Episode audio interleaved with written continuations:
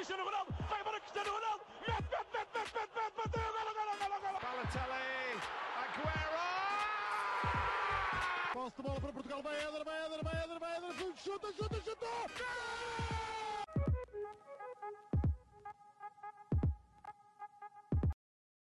Olá a todos, bem-vindos a mais um episódio uh, do nosso podcast do Spaninca. Uh, estou aqui acompanhado mais uma vez por Miguel Rocha uh, e por João Blanco. Uh, como estamos, Blanco? Sim, transição suave, Gil, obrigado. Olá a todos, os que nos estejam a ouvir. Uh, pronto, eu tinha pedido ao Gil para me passar aqui ao no início do episódio só para eu vos chatear mais uma vez, anualmente, e até tenho a sorte que, que este ano até demorei para aí três episódios a me lembrar de dizer isto, vá, em gravação. Que é, é pá, para votarem nós nos prémios pods este ano também, tem o link lá no nosso Linktree que está na descrição das nossas redes todas. E porquê dizer isto no início do episódio e não no fim? Porque assim, enquanto vocês estão a ouvir o episódio, podem abrir aquele belo site e estar ali a pôr votos enquanto nos ouvem. Acho que é mais didático do que quando o episódio acabar. Mas era só isto que eu queria dizer, Gil. Muito obrigado, podes retomar a tua posição. Uh, pronto, após esta mensagem tão importante uh, inicial, uh, aproveito para dizer que o Rocha hoje não se encontra com câmara por problemas técnicos. Pronto, mais um que decide não pagar a net que é que se há de fazer. Uh, hoje vamos discutir um bocado a, a, liga, vamos fazer um update uh, sobre o que se tem passado nestas oito jornadas, penso eu, uh, até agora. e vou começar por perguntar ao Rocha para discutir um bocadinho da atualidade e do que tem sido o percurso do, do seu clube, o Porto, até à oitava jornada. Bem, olá a todos. Um, é verdade, isto de pagar a net está difícil, mas pronto, eu prometo que vou um, ter as contas todas em ordem da próxima vez. Um, bem, o Porto esta época, digamos que acabou por ser um pouco, ou melhor, por ter a sua, a sua imagem um pouco manchada ali por uma sequência de jogos que tivemos, também com aquele jogo contra, contra o Estoril principalmente, um, mas que no campeonato até nem, nem está assim tão mal. Um, foi mais, diria eu, uh, preocupante uh, ver aquela derrota por 4-0 frente ao Clube Rouge um, e depois o empate frente ao Estoril acabou por agravar isso ainda, ainda mais. Um, agora, aquela derrota contra o Rio Ave, uh, que se achou que foi a, a pior a prestação do Porto, ou melhor, de, de um Porto de Sérgio Conceição. É, acho que o do Borrus conseguiu ser pior, mas foi, foi uma derrota claramente que hum, não é costume do Porto perder desta forma. Um, as derrotas que o Porto teve no campeonato com o Sérgio Conceição foram de um estilo diferente, diria eu. Um, não, nunca costuma ser muito o Porto não jogar futebol, porque porque foi isso que aconteceu frente, frente ao Rio Ave. Um, e contra o Estoril, sinceramente eu até achei que, que, foi um jogo que merecíamos ganhar, ao contrário do, do jogo frente ao Rio Ave, uh, que era uma, uma derrota claríssima. Contra o Estoril, uh, achei que, embora não tenha sido a melhor das respostas após o 4-0, achei que a equipa percebeu o que fez de errado e melhorou alguns aspectos um, desde esse, esse, jogo da Champions. Um, Agora, é, é uma equipa que, embora tenha muitos, muitos jogadores de épocas passadas, um, perdeu alguns, alguns jogadores muito importantes, principalmente no meio campo. O Sérgio Conceição ainda está a tentar encontrar a melhor fórmula. Um, agora vamos ver se, por exemplo, o Uribe e o Eustáquio uh, começam, começam a pegar de raiz um, no, no 11 titular. Um, o Otávio também deverá voltar de lesão e entrar para o 11 inicial. Veremos também como é que ele vai organizar todo, todos esses jogadores, porque eu acho que o Porto é um plantel com mesmo muita qualidade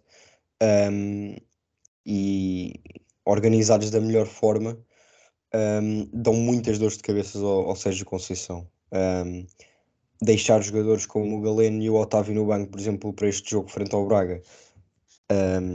o Otávio, obviamente, normalmente é titular, mas um jogador como o Galeno, que evoluiu muito desde a época passada para esta, um, é sempre ingrato. Um, o Danny Loader começou a época a titular, agora também, também está no banco. O Tony Martinez, uh, que cada vez que entra quase sempre marca, e portanto é, é um dos jogadores com mais impacto a sair do banco do campeonato, no, na minha visão. Um, e depois o Gabriel Verón, que acaba por ser aquele diamante em bruto que o, que o Sérgio Conceição tem quase todas as épocas. Uh, há cerca de três épocas era o Luís Dias e tornou-se no que se viu. Uh, a época passada foi o PP e estamos a ver também o que é que o PP está a jogar agora. E portanto acredito que com o trabalho certo o Verón também vai ser um grande jogador. ainda tem algum tipo de, de, lacunas a melhorar, mas, mas acredito que, que vai dar muito ao Porto.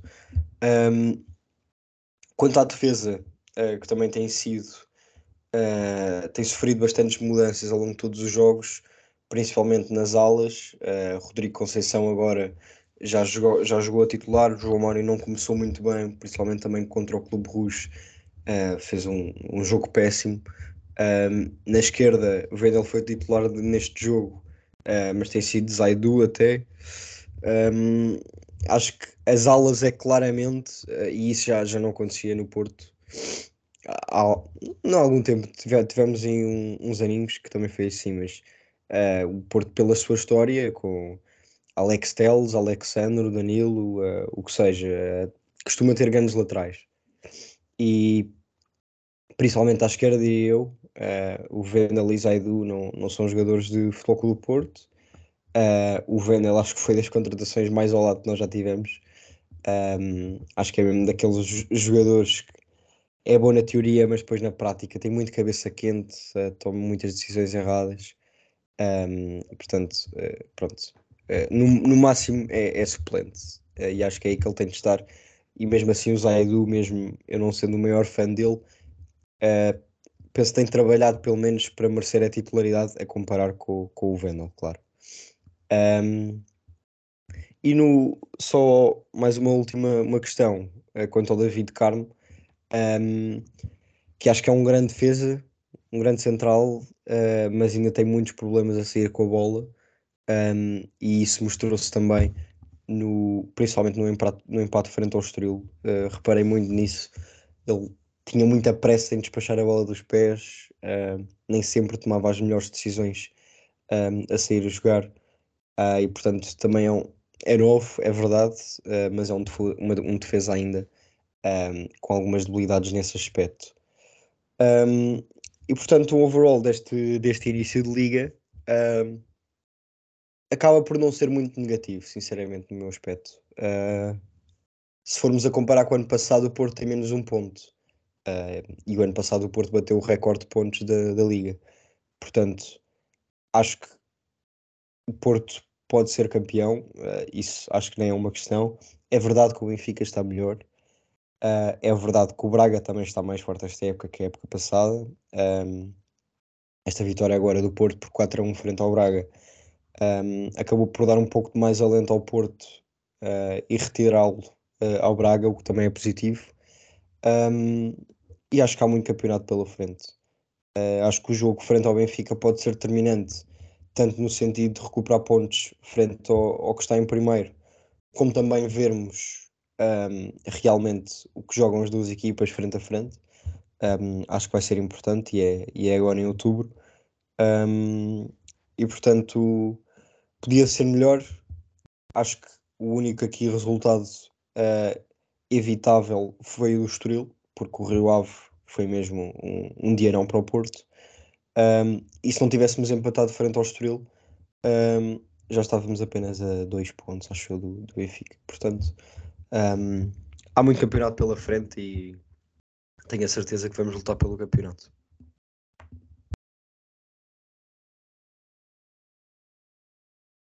Uh, certo, Rocha, obrigado pela tua análise, concordo uh, na maioria dos pontos. Uh, eu por acaso vi o jogo agora, este último do Porto contra o, contra o Braga, e acho que o David Carmo, por acaso, gostei bastante, fez um, um excelente jogo, na minha opinião, mas concordo contigo quando falas de problemas de sair a jogar.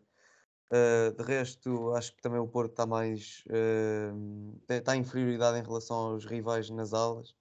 Uh, o Zaidu, o Vendel. para mim não são jogadores, se calhar, ao nível do, do Porto, mas uh, não se pode também ter um, um plantel uh, tão, muito bom em todo o lado, porque senão uh, é, é, quase impossível para, para a realidade portuguesa. onde eu acho que o Porto está mais forte é mesmo no ataque, o Taremi, o Evan Nilsson, o PP quando, quando joga lá, o Galeno, até o próprio Verón pode entrar e fazer a diferença, o Tony Martínez. Eu acho que o Porto está cheio de soluções para o ataque, acho que é o setor mais forte.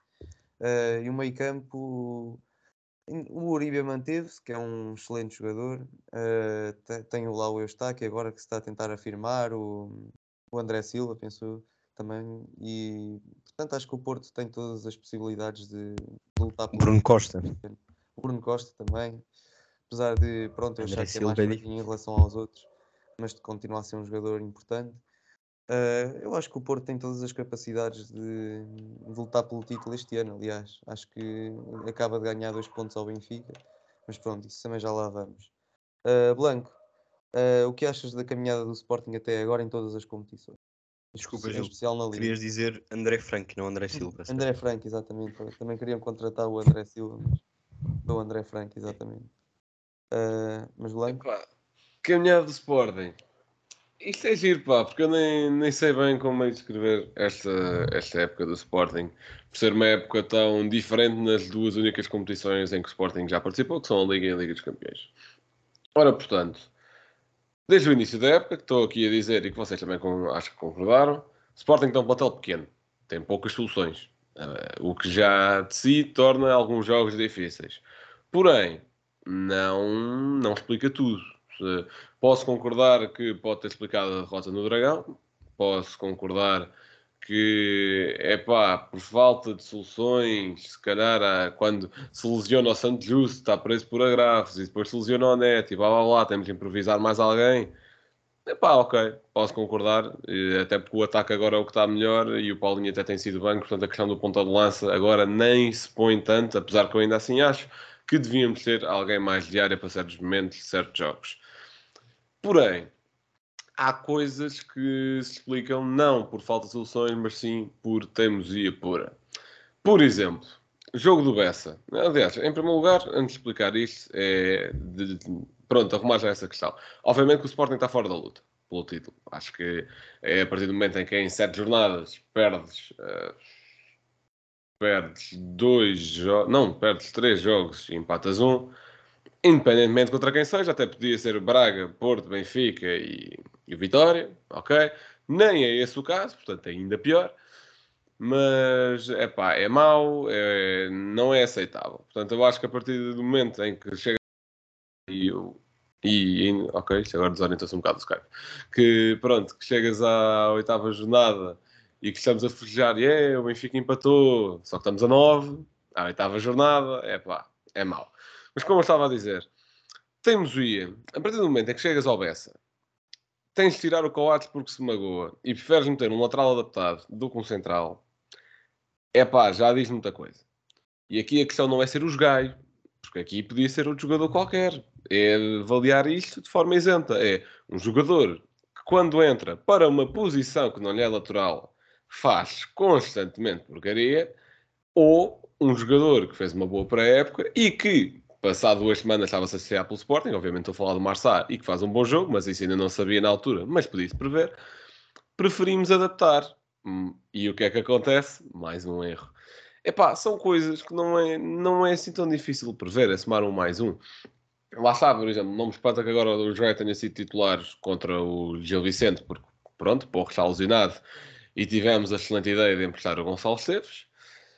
Uh, o que a nível individual dele até é bastante bom, para o Sporting é mau.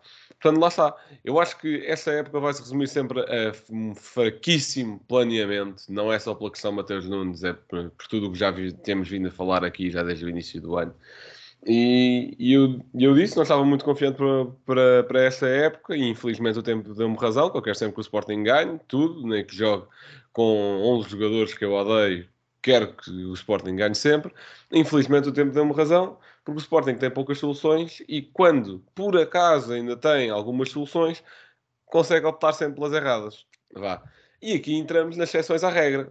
E a exceção Liga dos Campeões, uh, vá às duas sessões, Frankfurt fora, Tottenham em casa. É assim, eu não gosto de criar conspirações a dizer que os jogadores, como é Champions, gostam de ir com outro tipo de garra e, e dar tudo porque é uma maior montra, blá blá blá, fica melhor ganhar ao Tottenham do que ganhar ao Boa Vista. Epá, eu não quero ir por aí, mas obviamente que acho que há um, nem que seja um pouco, que tenha um nadinha de impacto subconsciente neles, não é? Obviamente que um sonho de qualquer jogador é fazer brilharetes na Liga dos Campeões, não é? Marcar um gol numa noite de chuva em Roca, acho eu. Um, pelo menos eu acho que se eu fosse jogador de futebol, pelo menos é isso que eu tenho pensado no mundo do futebol desde sempre, preferia marcar um gol numa Liga dos Campeões, ou um Tottenham, ou um Frankfurt, numa vitória fora na Alemanha, algo que o Sporting nunca tinha conseguido, do que propriamente ganhar ao Boa Vista. Um, eu acho, eu acho que isso também tem, tem, algum impacto e não sei até que ponto é que também, como há mais informação de equipas internacionais, uh, isso também pode melhorar, mas acho que também não é por aí. Toda a gente tem acesso à informação das equipas da Liga Portuguesa, acho que é só mesmo estar a desculpar o indesculpável. Uh, é, é algo penoso que o Sporting esteja a fazer o, campe, o, campeonato que está a fazer. Ainda bem que houve a paragem para as seleções e que, os, que poucos jogadores nossos foram às respectivas seleções porque isso ajudou a, a, reorganizar algumas ideias, mas lá está, não. E também não podemos culpar o facto, ou seja, se, até podemos dizer que o Sporting não compete sozinho e é por isso que está tão atrás. É pá, lá está, em sete jornadas, os resultados que eu disse, eu não quero saber se o Benfica em sete jornadas tinha, tinha tudo vitórias. Não tem nada a ver com isso. O ano passado o Benfica também tinha sete jornadas tudo vitórias. E não acabou lá em cima, como sabemos. Ou ano passado, ou há 10 anos, já não me lembro. Mas pronto, uh, isto tudo para dizer o quê?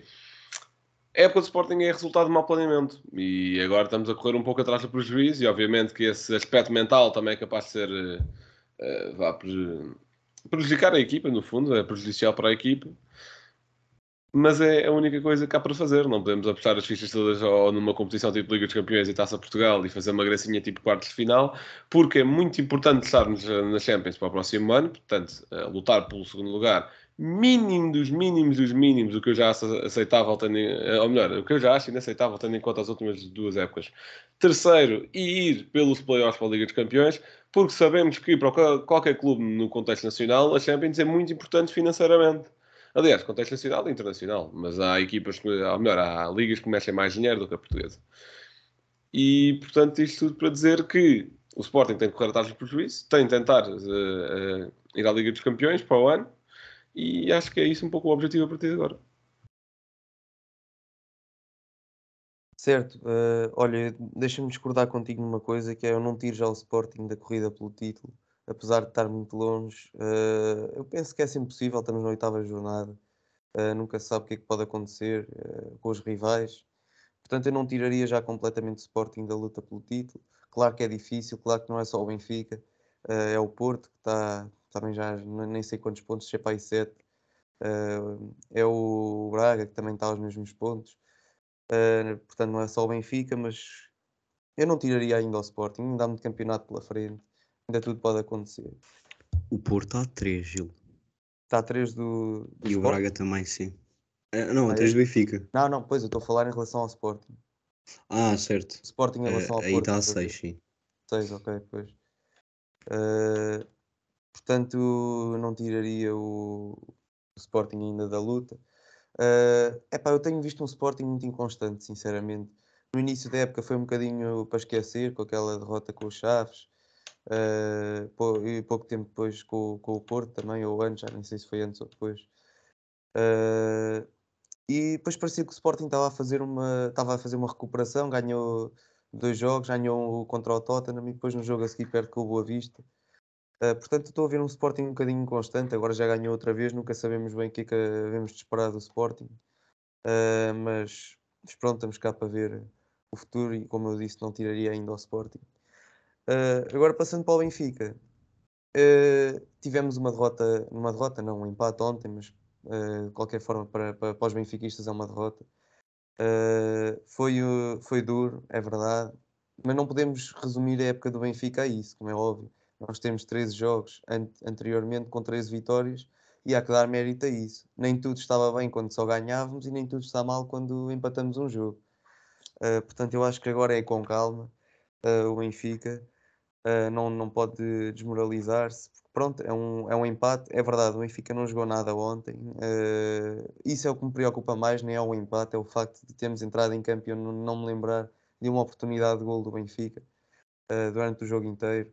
Uh, portanto, é, é, um facto, não, não fizemos nada no jogo inteiro. Não sei se os jogadores estavam com a cabeça nas, ainda nas seleções, se era com a cabeça no PSG. Uh, não, não consegui perceber, mas espero que tenha sido a exceção à regra. Uh, de uma época que até tem sido bastante boa, muito positiva, com, com vitórias importantes contra as Juventus, vitórias também arrancadas a ferros com, com o Vizela, por exemplo. Portanto, tem sido, apesar de tudo, tem sido uma, uma época bastante boa do Benfica, com goleadas também, com entrada na Champions, que é importante. Uh, vários jogadores a destacarem-se, uh, o, por exemplo, o António Silva, tenho gostado bastante. Mesmo ontem, acho que foi o, o melhor jogador do Benfica em campo, foi o António Silva. Só para que se saiba, foi o defesa central o melhor jogador em campo por parte do Benfica. Uh, não só defensivamente, mas porque era o único a fazer passes, às vezes passes diretos, que, que até saíam bem, que era da única forma que o Benfica conseguia criar algum perigo. Uh, o Enzo também, o Enzo tem sido um dos destaques uh, incontornáveis no, no, início da época do Benfica, com golos, com, com o que faz jogar. Uh, ontem também não foi dos que teve pior, mas também não fez grande coisa. Mas pronto, é um jogo. Uh, o Florentino também tem sido um, uma das peças essenciais, tem sido o recuperador de bolas, tem sido o que permite o Benfica também jogar, transição defensiva, tem melhorado muito no passe uh, e no passo vertical. Portanto, temos, temos vários jogadores que estão em, em boa forma. Uh, o problema do Benfica, essencialmente, que eu acho que, que, se tem notado alguma coisa neste até agora, e especialmente ontem, ontem então foi perfeitamente visível, que é as opções de banco. O Benfica tem muito poucas opções para rodar, opções válidas, como é óbvio, para rodar uh, com o 11 inicial. Estou uh, aqui a pensar quem é que entrou ontem. Entrou o Diogo Gonçalves, uh, e entrou, pensou o Chiquinho.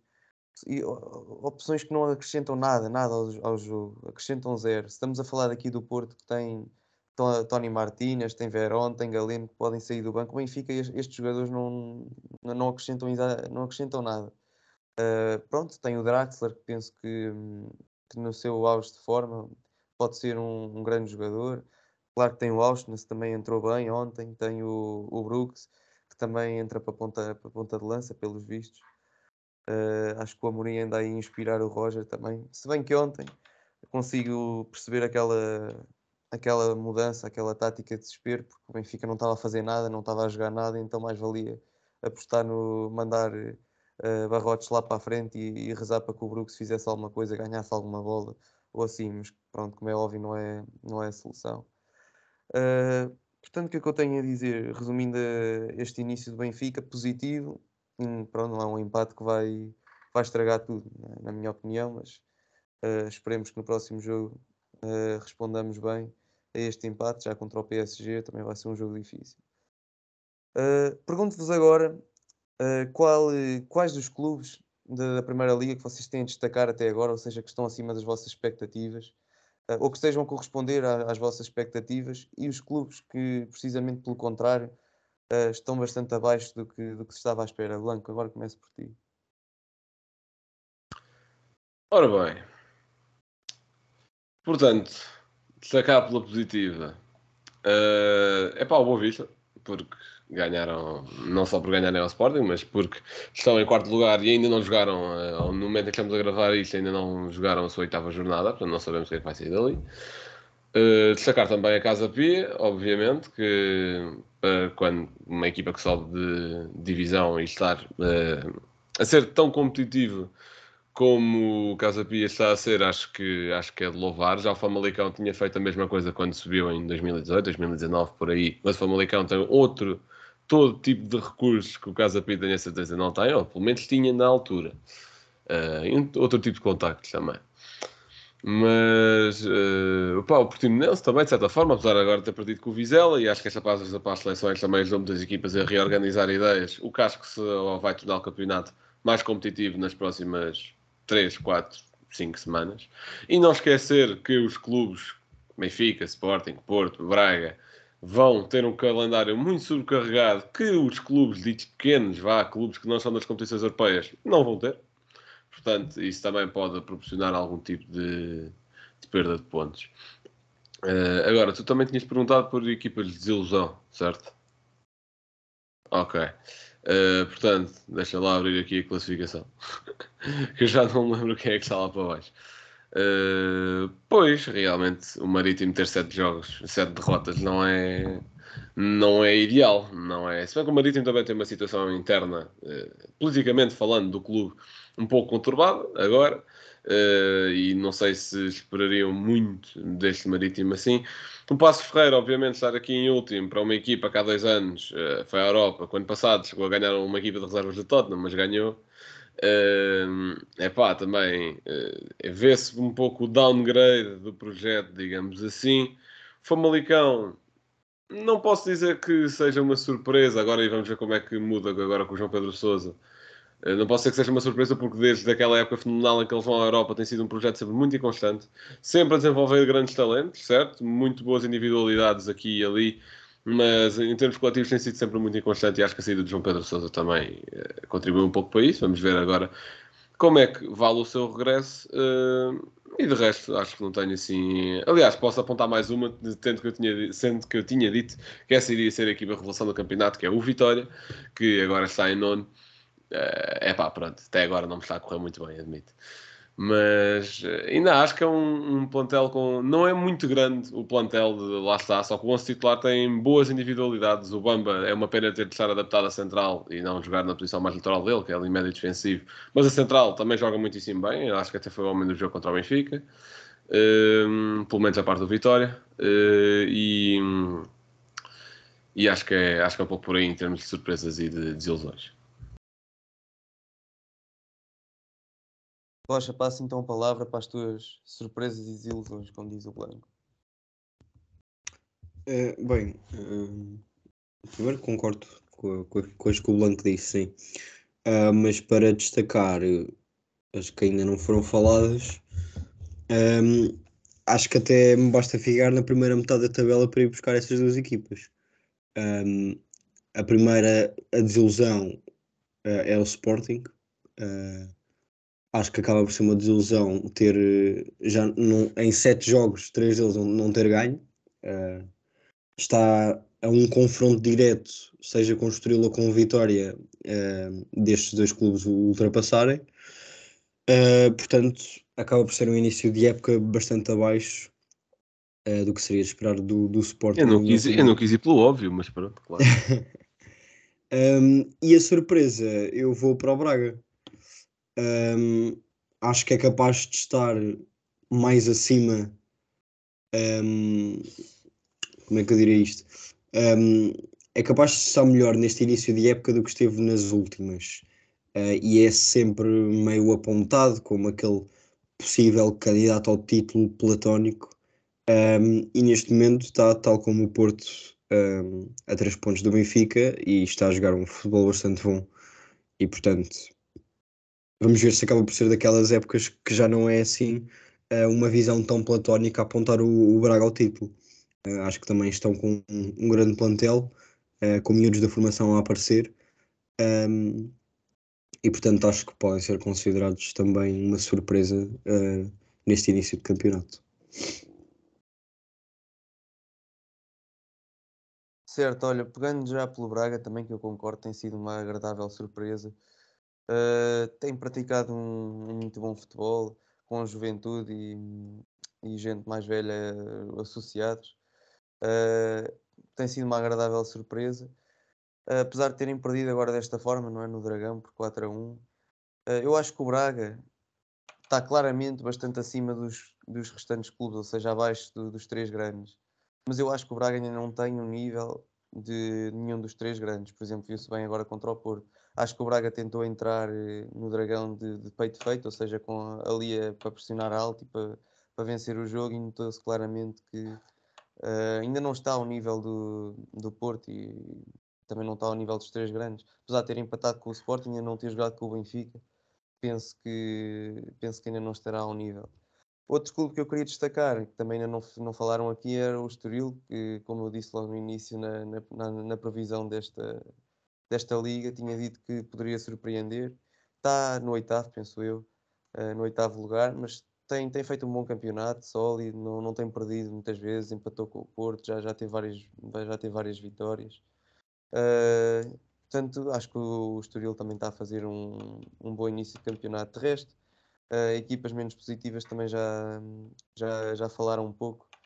Eh, portanto, vou passar agora para, um, para, o próximo, para o próximo tema que tem a ver com perguntas que nós pedimos aos nossos eh, ouvintes para deixarem. e que aproveitamos este momento, as perguntas que têm mais a ver com, com este tema, esta temática hoje da Liga, vou aproveitar para fazê-las aqui.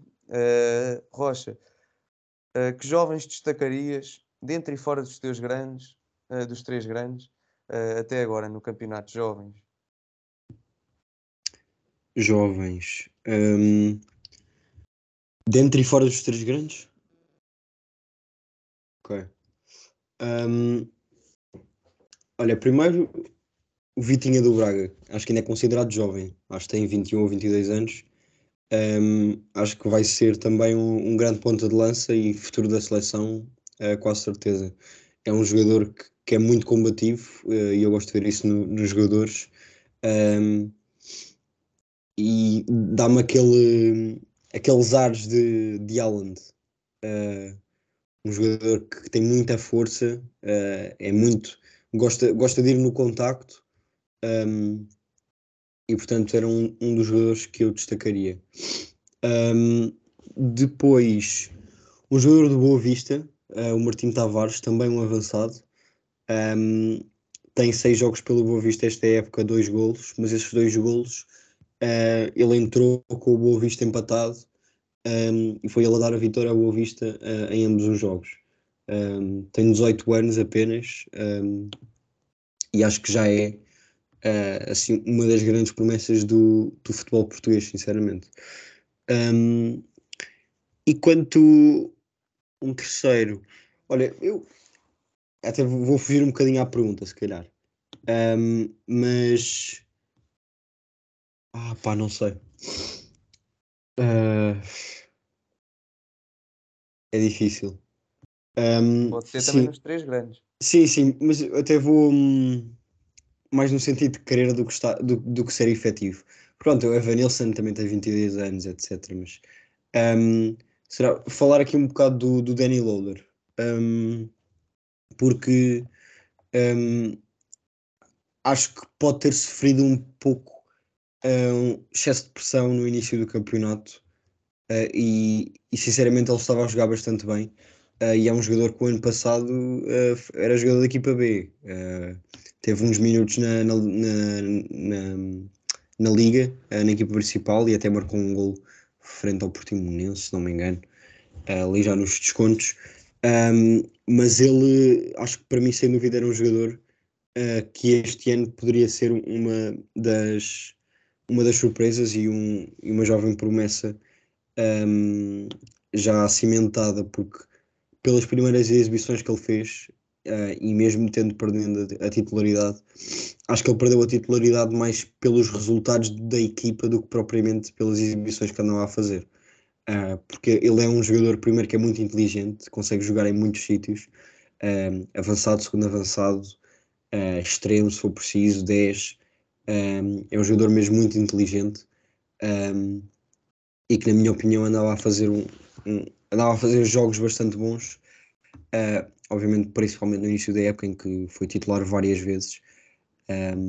E portanto destaco a ele mais no sentido que se ele continuar com as prestações que teve no início da época uh, para mim está sem dúvida neste top 3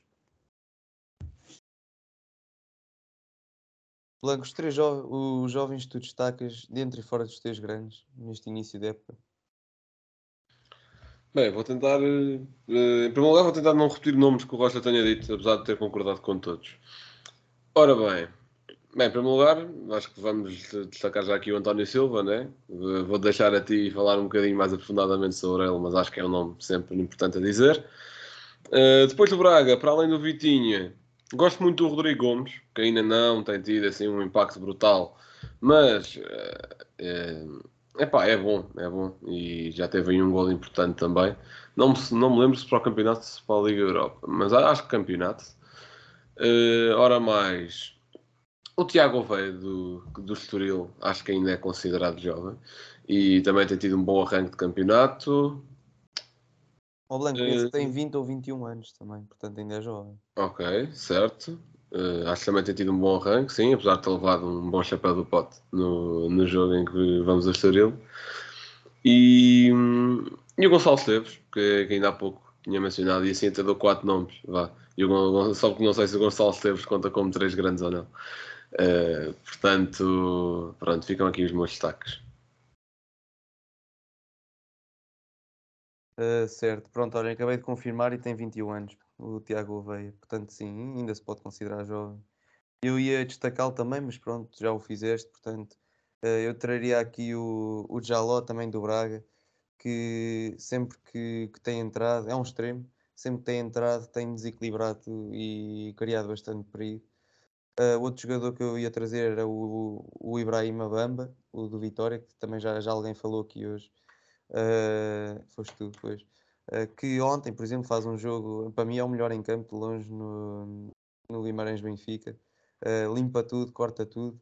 Uh, e, e já outros jogos do Vitória também tenho, tenho visto que ele tem, tem estado em excelente nível. Outro jogador uh, é um ponta de lança, o Milutin Osmaites, que é do Vizela. Chegou a marcar um, jogo ao, um gol ao Benfica, mas uh, é um ponta de lança muito possante, muito alto, uh, com um bom remate, que, que luta bastante, uh, ganha muitas bolas. Portanto, eu também destacaria este jogador. E por fim, para um, um médio, eu teria de destacar o Enzo Fernandes, que tem 21 anos também, portanto ainda é um jovem, que tem sido para mim o melhor médio do campeonato até, até agora. É um jogador cheio de classe, uh, um talento incrível que acho que ainda tem muito para evoluir. Uh, uh, pa- passa muito bem a bola, queima linhas, remata bem, defende também, é, é muito agressivo na defesa. Portanto, acho que é um jogador, um médio completo, que tem de destacar obrigatoriamente neste início de, de temporada. Já agora falaste do António Silva, Blanco, e pediste-me também para fazer uma, uma análisezinha ao António Silva, uh, portanto também vou fazê-lo. Uh, é um central que não é muito rápido, é rápido, mas não é um, por exemplo, um Santos Just. Uh, é, o- é um central corpulento, alto, uh, desarma bem, antecipa, antecipa bem, joga muito bem de cabeça. E depois tem uma coisa que me faz lembrar muito outro central que não deu muito certo no Benfica, que era o Ferro, mas que sai muito bem a jogar e os passos longos. Ontem, então, contra o Guimarães, ficou muito evidente todos os passos longos que ele fez, que ele fez criaram perigo. Portanto, é um central muito completo, tem só 18 anos, uh, tem muito para evoluir ainda, mas até agora está a ser um, um destaque, um excelente, um excelente jogador no Benfica, uh, até agora. Uh, bem, continuando na- nesta visão de Liga Portuguesa e de clubes portugueses, gostaria de puxar aqui um tema que também foi perguntado pelos nossos ouvintes, que tem a ver com a compra dos clubes portugueses. E queria-vos pedir a, a vossa opinião sobre, sobre esse assunto. Em que medida seria proveitoso uh, para, para os próprios clubes e para a Liga uh, compra de- desses clubes por investidores estrangeiros? Uh, Blanco. Bem, eu presumo que essa pergunta, e, pronto, é uma excelente pergunta, atenção, venha um bocadinho na ótica do- da proposta do dono do Chelsea para o Portimonense. E também já o ano passado se tinha falado muito do Tondela ser adquirido pelo grupo do Flamengo, o que não aconteceu. Portanto, lá está, eu acho que como em tudo na vida há pontos positivos e pontos negativos. Eu acho que existem mais pontos negativos e passo a explicar. Tu disseste para os clubes e para a Liga, portanto, pontos positivos. Visibilidade, essa é a primeira.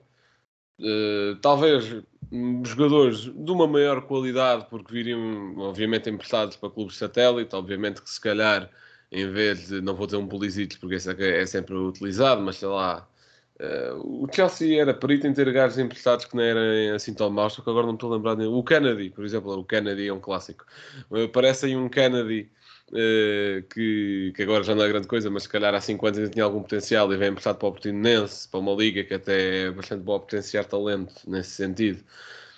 É epá, poderia dar alguma mais competitividade à liga, ok. Obviamente que o Portimonense também iria ter mais recursos para gastar. Eh, se calhar não dava tantos pontos ao Porto, não sei. Não sei como é que o Rocha interpreta isto. Eh, mas pronto, eu- e depois temos os pontos negativos, que é cá em Portugal, não sei se é uma questão de mentalidade portuguesa ou se é uma questão, porque não acontece em tão mais sítios, mas cá em Portugal, normalmente, aquisições de SAD por um dono não correm nada bem. Temos o exemplo do Aves, temos o exemplo do Estrela, temos o exemplo do Leiria e até o do Belenenses, que, é, que acho que é aquele mais claro. Eh, não costumam correr bem para o clube, porque normalmente o dono não tem qualquer tipo de ligação ao clube. Lá está. Todos esses exemplos eram donos, vá, digamos, espontâneos, e isto é uma cadeia de clubes que o dono do Chelsea quer fazer. Pode ter um plano por trás, estratégico, pode ser algo diferente. Eh, não, ou seja, nenhum dos exemplos que eu dei, nenhum dos exemplos em Portugal era de um grupo do City, de um grupo da Red Bull. Uh, pode ser diferente nesse sentido. E, e, e, lá está, obviamente, quando promete aos adeptos: olha, vem para, vem para cá um, um, senhor que quer cá pôr muito dinheiro, a SAD deixa de ser democrática, porém vão ter imenso dinheiro para aqui, imensos recursos e muito provavelmente vão ser mais competitivos. É pá, se calhar muitos adeptos assinam logo por baixo, não é? Não estou a falar agora no caso específico do Portimonense, que até está a ter um bom arranque de época, mas é pá, no outro caso, um clube qualquer português tem essa necessidade de. E lá está como Portugal também é um clube e uma liga que lá está, onde é difícil pagar contas, onde é difícil fazer muito lucro para os clubes que não vão às competições europeias. Uh, obviamente que quando uma proposta desta chega, se calhar aceita-se logo sem pensar muito, ou sem uma grande reflexão por trás do que é que pode ser a longo prazo. Uh, essa é pelo menos a minha visão. Eu acho que os pontos negativos nestes casos uh, superam os positivos. Obviamente também analisar caso a caso, claro, mas esta é o que eu acho, no fundo. Rocha, dá-nos também a tua opinião sobre esta questão de compras de clubes por investidores. Bem, sim, já, já falamos muito sobre isso aqui também. Uh, e lá está, para também não, não me estar a repetir sobre uh, o que o Blanco já disse. Uh, acho que pode, pode ter algum tipo de efeito e, e não ser assim tão mau se houver um plano por trás, como por exemplo o, o do grupo do, do City, em que tem vários clubes em vários, em vários países um, e portanto acaba por não por ser menos provável primeiro o clube ir à falência. Um, e depois lá está acaba, vai muito provavelmente potenciar também uh, o Portimonense internamente e depois quem sabe uh, daqui a mais uns aninhos também na Europa.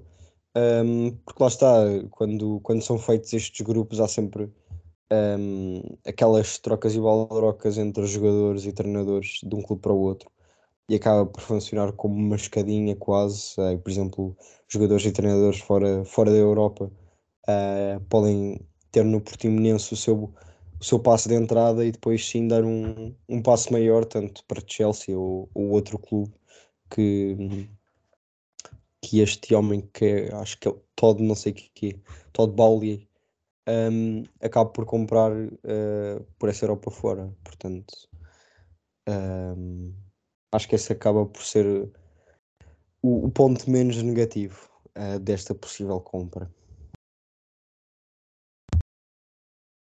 Uh, certo, eu neste tema sou bastante convicto da minha opinião, só vejo um ponto positivo uh, na aquisição de, dos clubes ou da SAD dos clubes por parte de investidores estrangeiros, que é precisamente o, a capacidade de injetar capital nos clubes e de permitir melhores contratações e melhor estabilidade financeira o que poderia trazer mais alguma competitividade aos clubes.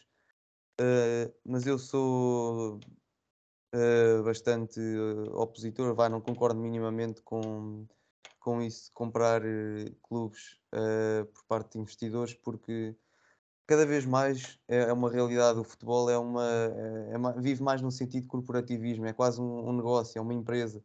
O futebol hoje em dia movimenta milhões para aqui, milhões para ali Uh, esta é que é a verdade. E, e na minha opinião, está-se a perder um pouco a essência do que é o futebol, que não é a, a parte corporativa. Por exemplo, no Benfica, uh, com o antigo presidente, que felizmente já lá não está, uh, o Benfica já não era um, um, clube de futebol. O Benfica era literalmente o interposto financeiro para colocar jogadores aqui e ali, para o Jorge Mendes vir buscar dinheiro àquela comissão e depois no, vai, vai não sei quem compra Gil Dias. Portanto, é, é, uma, é uma coisa com que eu não concordo nada, que era, neste momento, eu, a maioria dos clubes portugueses pertencem mesmo a, são dos clubes, é, são do, do povo, não, não tem nenhum investidor. E isto já é assim, agora não consigo imaginar como é que seria se viesse alguém e comprasse uh, o, o clube, isto escalaria de uma maneira que eu nem consigo imaginar. Isto já está, não está muito bom agora, Uh, não, não consigo imaginar como é que ficaria se ainda viessem investidores e passassem eles a mandar a 100% nos clubes e os sócios não tivessem uma palavra a dizer. Portanto, uh, eu sou completamente contra, pelo menos do meu clube, falo do meu clube, uh, que fosse que sofresse uma aquisição, mas diz, Blanco, diz. Não, ou seja, queria só dar duas notas do que tu disseste e eu concordo, atenção. Uhum. Mas, em, em, primeiro lugar, a dizer, e, e, também é sempre bom relembrar, de ser por isso, de manter o tal futebol tradicional, que na Alemanha existe a tal regra dos 50 mais 1, ou seja, que uh, na Alemanha os clubes têm de ser detidos em 50% mais uma ação pelos sócios do, do clube. Sim, sim, sim. Daí, por exemplo, o Leipzig ser 49,99999% da, da Red Bull e 50% dos sócios. Eh, mas obviamente que a Red Bull influencia e manda naquilo de, de uma certa forma mais estranha. Nós já, também já abordámos esse tema aqui quando falámos do grupo Red Bull aí há coisa de um ano, acho eu. Um, outra coisa que tu disseste, a maior parte dos clubes em Portugal é, pronto, é do povo, digamos assim.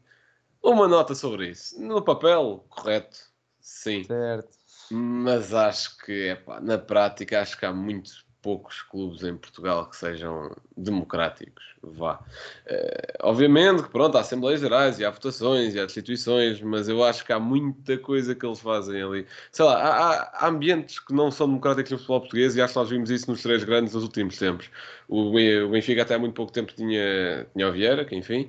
Agora com o Rui Costa parece estar a haver uma maior transparência, que o Presidente ainda dá entrevistas a explicar o porquê de, de, daquilo ser assim e, e lá está. E acho que a transparência é sempre o o, o fundamental na, gestão, na, na, boa gestão de um clube. É, e vamos ver no final da época se isso dá resultados ou não, não só no futebol, como nas modalidades e também em termos financeiros, o que também é sempre importante. Temos no Porto o Pinto da Costa, que, enfim, acho que não é preciso entrar por aí. Temos o Sporting o Varandas, que também não, não me parece gostar muito de democracia.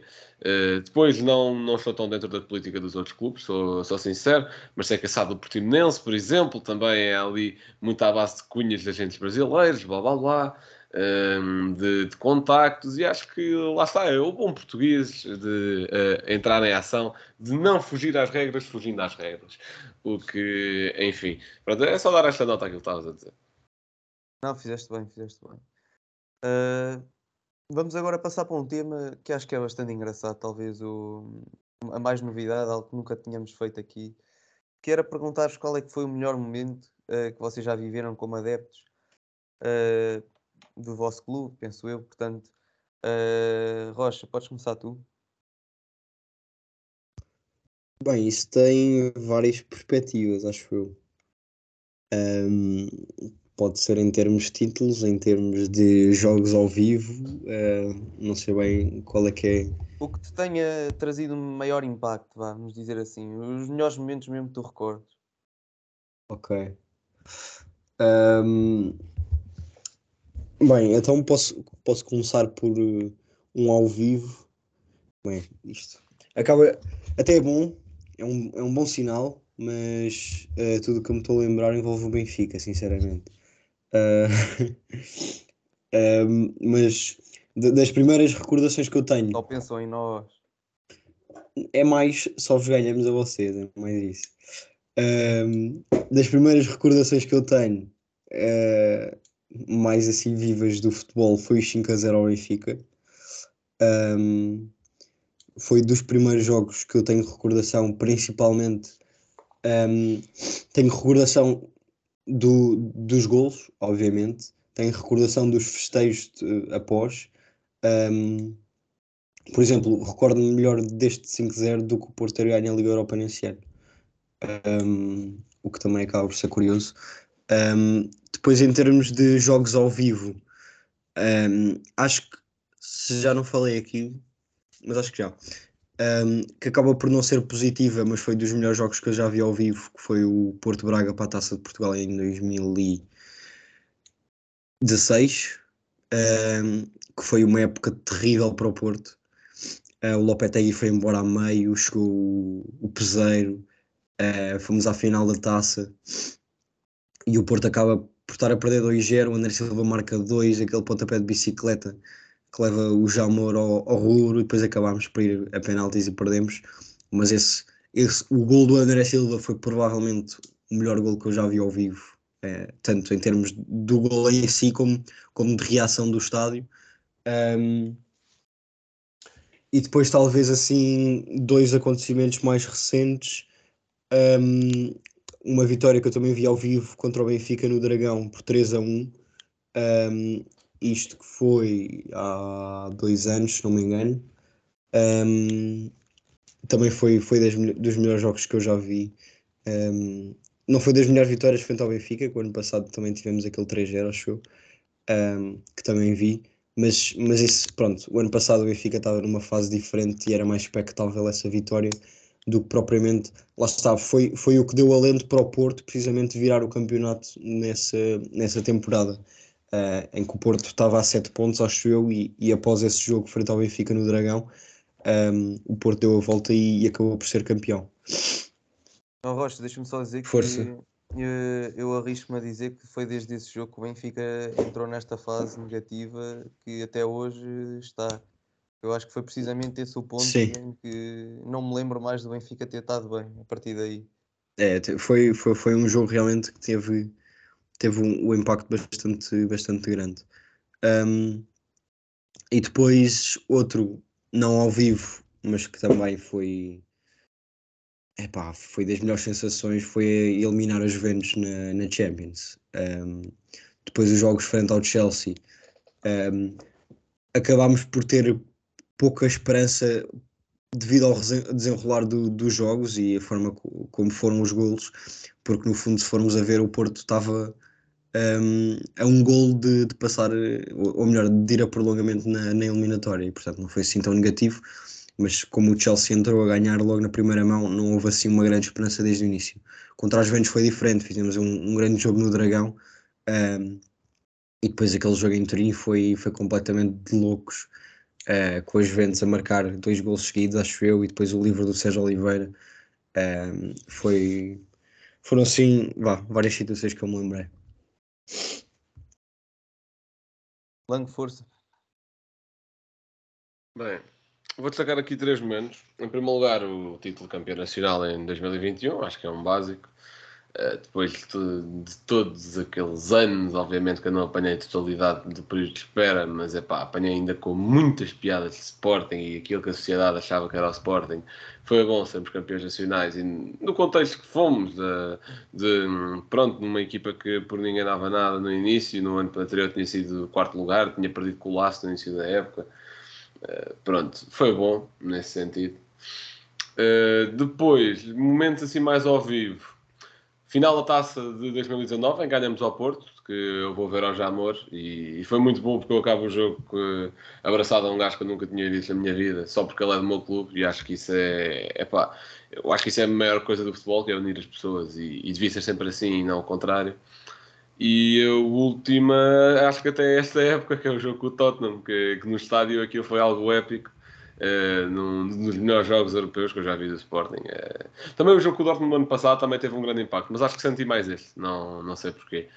Eh, aliás, o próprio jogo com o Dortmund até é o que carimba a passagem aos oitavos, mas este foi muito bom. É uma equipa de Premier League, é sempre, é sempre diferente. Go- Gosto desse tipo de momentos. Para fugir também um bocadinho à regra, vou, vou dar o meu pior momento enquanto adepto, porque acho também um jogo giro de contar. Que foi o, a segunda mão contra o Atlético na, nos quartos de final, acho que é quarto da, da Liga Europa, em 17-18 que, que o Sporting tinha perdido 2-0 fora aquela toda questão do Mathieu e do Coates com erros, e depois o Bruno Carvalho também veio para o Facebook dizer aquilo que não devia. E o jogo em casa, o Sporting faz um jogão, é extremamente superior ao Atlético, ganha um 0, não é suficiente para passar.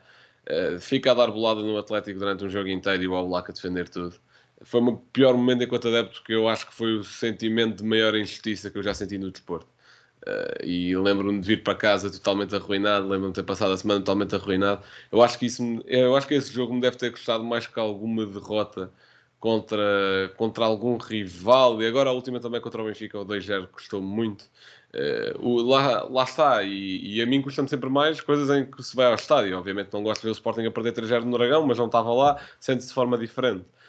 Uh, e acho que essa derrota com o Atlético é capaz de ter sido a que eu levei pior. Aqueles 4-2 do Benfica em lá também é muito mal. Uh, ma- mas, mas lá está, tu, nesses jogos tu percebes, ok, o Sporting aqui foi inferior ao Benfica, eu odeio isto, mas nada a fazer. No jogo contra o Atlético não tinha sido assim. E, e pronto, e, e ficam com estes meus momentos. Uh, certo. Não sei se vocês sabem, mas eu tenho acompanhado mais o futebol, assim mais afincadamente e com mais atenção nos últimos, sei lá, seis anos. Ou seja, eu lembro perfeitamente do, do Tetra, do Benfica, mas eu nessa altura ainda não vivia o futebol uh, de forma muito intensa. Portanto, esse não, não é um momento uh, meu que tenha sido um dos momentos em que vibrei mais, apesar de potencialmente poder ter sido. Uh, foi mesmo o 2018-19, a reconquista com o Lage. Nesse ano eu já, já, já vibrava com o futebol, vi todos aqueles jogos, sempre no, ou no estádio, mais na televisão, ou, mas pronto, também fui a alguns jogos ao estádio.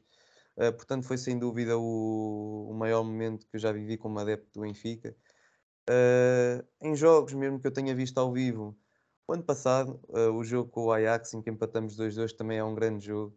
Uh, talvez tenha, sido os que vibrei mais com, uh, nas minhas idas à luz, até porque depois passamos, mas pronto, isso já é fora. Mas aquele jogo em si também me deixou contente que o Benfica vivia uma má fase e depois chega ali ao Ajax e joga até melhor, na minha opinião, que o Ajax empata, mas joga melhor. Uh, quando toda a gente dizia que o Benfica ia levar 5 e, e, que ia ser amassado, o Benfica consegue empatar num jogo até que se calhar merecia ganhar. Portanto, foi um, um jogo também muito, muito bom uh, no, no estádio. Uh, vou fazer a semelhança do Blanco, vou trazer também aqui talvez o pior momento uh, enquanto adepto de, do Benfica e talvez tenha sido ano passado aquele 3 a 1 na luz contra o Sporting. Uh, esse jogo deixou-me totalmente de rastros porque nós, nós já não vínhamos vivendo uma fase muito boa, mas ainda estávamos na luta e acho que foi a partir desse momento que se percebeu que o Benfica já não ia fazer nada na temporada, já não ia lutar por nada. Uh, esse foi sem dúvida a minha maior desilusão. De... Que eu até estava até com esperança de conseguirmos ganhar esse jogo e passar. Acho que na altura passámos à frente do Sporting na classificação. Uh, portanto, foi sem dúvida um jogo muito difícil. Uh, bem, vamos passar agora às nossas rúbricas. Portanto, Blanco, se quiseres passar a bola ao Rocha. É o contrário, meu. Mas pronto. Peço desculpa, peço desculpa, eu, Rocha. Eu se quiser passar a bola ao Blanco. Não, eu assumo já que é para o Rocha não cansar a voz. Isso às vezes também custa. Uh, mas era isso. O Instagram quisesse abrir para ir buscar o facto, eu agradeci. Mas basicamente é relacionado com o apuramento do país de Gales para o Mundial. Porque Gareth Bale lançou uma marca de cerveja para comemorar essa mesma qualificação. O nome da cerveja é Bale Ale uh, e parte do lucro será utilizado para investir na, no futebol gaulês, portanto, investir na formação. O preço sugerido da cerveja é de, ou seja, dólar, não, isto é, qual é que é a moeda do Reino Unido? Libras, é isso. Uh, 1.70 libras. Portanto, esta cerveja só vai estar disponível no país Gales, por enquanto. Não sei como é que será no futuro, mas acho que é uma iniciativa engraçada. Rocha, o teu momento cultural. Bem, a minha recomendação hoje vai ser um, um, um documentário, vá minissérie, uh, que saiu na Netflix um, sobre o treinador um, agora do, do Galatasaray, uh, Fatim Terim. Um, ele que é um, um treinador icónico na Turquia, uh, já tem quase os seus 70 anos, e ele basicamente andou a maior parte da sua carreira a saltar entre a seleção turca e o Galatasaray. Um, só que uh, muito rapidamente ele teve de 94 a 96 na seleção, um, 96 a 2000 Galatasaray, depois teve uma passagem uh, em Itália em 2000 2001 pela Fiorentina e na época seguinte no Milan, uh, onde fez apenas 15 jogos. Um, regressou ao Galatasaray duas épocas, a seleção da Turquia durante uh, cinco épocas Galatasaray, três épocas, seleção da Turquia, seis épocas, um, e agora está no Galatasaray há cinco anos, um, este a ser o seu sexto. Portanto, ele aqui que andou a saltar entre Galatasaray e Turquia, um, e que no seu, no seu palmarés já tem uma Liga Europa conquistada pelo Galatasaray e oito ligas turcas, uh, quatro supertaças da Turquia, quatro taças e ainda conseguiu conquistar uma Copa da Itália. E basicamente este mini, esta minissérie um, é o, o, impacto que ele teve no futebol turco, seja um, na parte clubista, seja pelo seu Galatasaray, tanto como na parte da seleção. o primeiro episódio é mais a, a descrever a sua filosofia. Um, no segundo episódio passa muito uh, pela viagem na, na taça UEFA que ele acabou por conquistar com o Galatasaray. Na terceira, no terceiro episódio fala sobre a sua passagem na, na seleção turca e na Série A uh, por Fiorentina e Milan. E no quarto episódio um, é mais sobre o Euro 2008 que ele fez uh, com a seleção turca. Um, e pronto, uh, é um, um, treinador icónico também na Turquia. Um, eu ainda não vi, mas vou ver este se há pouco tempo. E eu acredito que seja também uma, uma um bom documentário. Uh, Gil, o teu comentário semanal. Uh, certo. Uh, portanto, o meu comentário hoje vai ter a ver com, com os 40 anos da presidência de Jorge Nuno Pinto da Costa, do Futebol Clube do Porto. Para já, em primeiro lugar, dar os parabéns, porque 40 anos não é para todos. Uh, mas pronto, vou então dizer o meu o comentário. Mais uma taça para os asiados. Uh, infelizmente foi isto que eu trouxe hoje. Uh, eu procurei, realmente procurei em todo o discurso, trazer uma frase, sei lá, mais, mais alegre, uma frase diferente desta Uh, mas não consegui encontrar. Uh, o discurso de Pinto da Costa, para mim, é mais uma vez carregado de, de ódio para os outros clubes. Claro que é carregado de amor interno para o Porto, mas é carregado deste ódio para os outros clubes que não se vê tanto no, no resto da, da liga e eu, sinceramente, não, não, me identifico uh, com esse tipo de situações. Portanto, era para deixar aqui o meu comentário mais negativo a isto que Pinto da Costa diz e que, infelizmente, vem sendo um hábito. Vamos então terminar uh, o, o episódio. Continuem a, a, a seguir-nos, a ouvir-nos, uh, deem like, subscrevam o, o, nosso podcast, porque depois de um episódio tão bom como o da semana passada da Goal Point, temos, no mínimo, é, temos a, a mesma visibilidade esta semana. Uh, aproveito já para dizer que quem não foi ver o, o episódio da Goal Point, que vá ver, porque realmente vale muito a pena. Uh, ficou ali um excelente trabalho. Uh, e é isto, um abraço e até para a semana.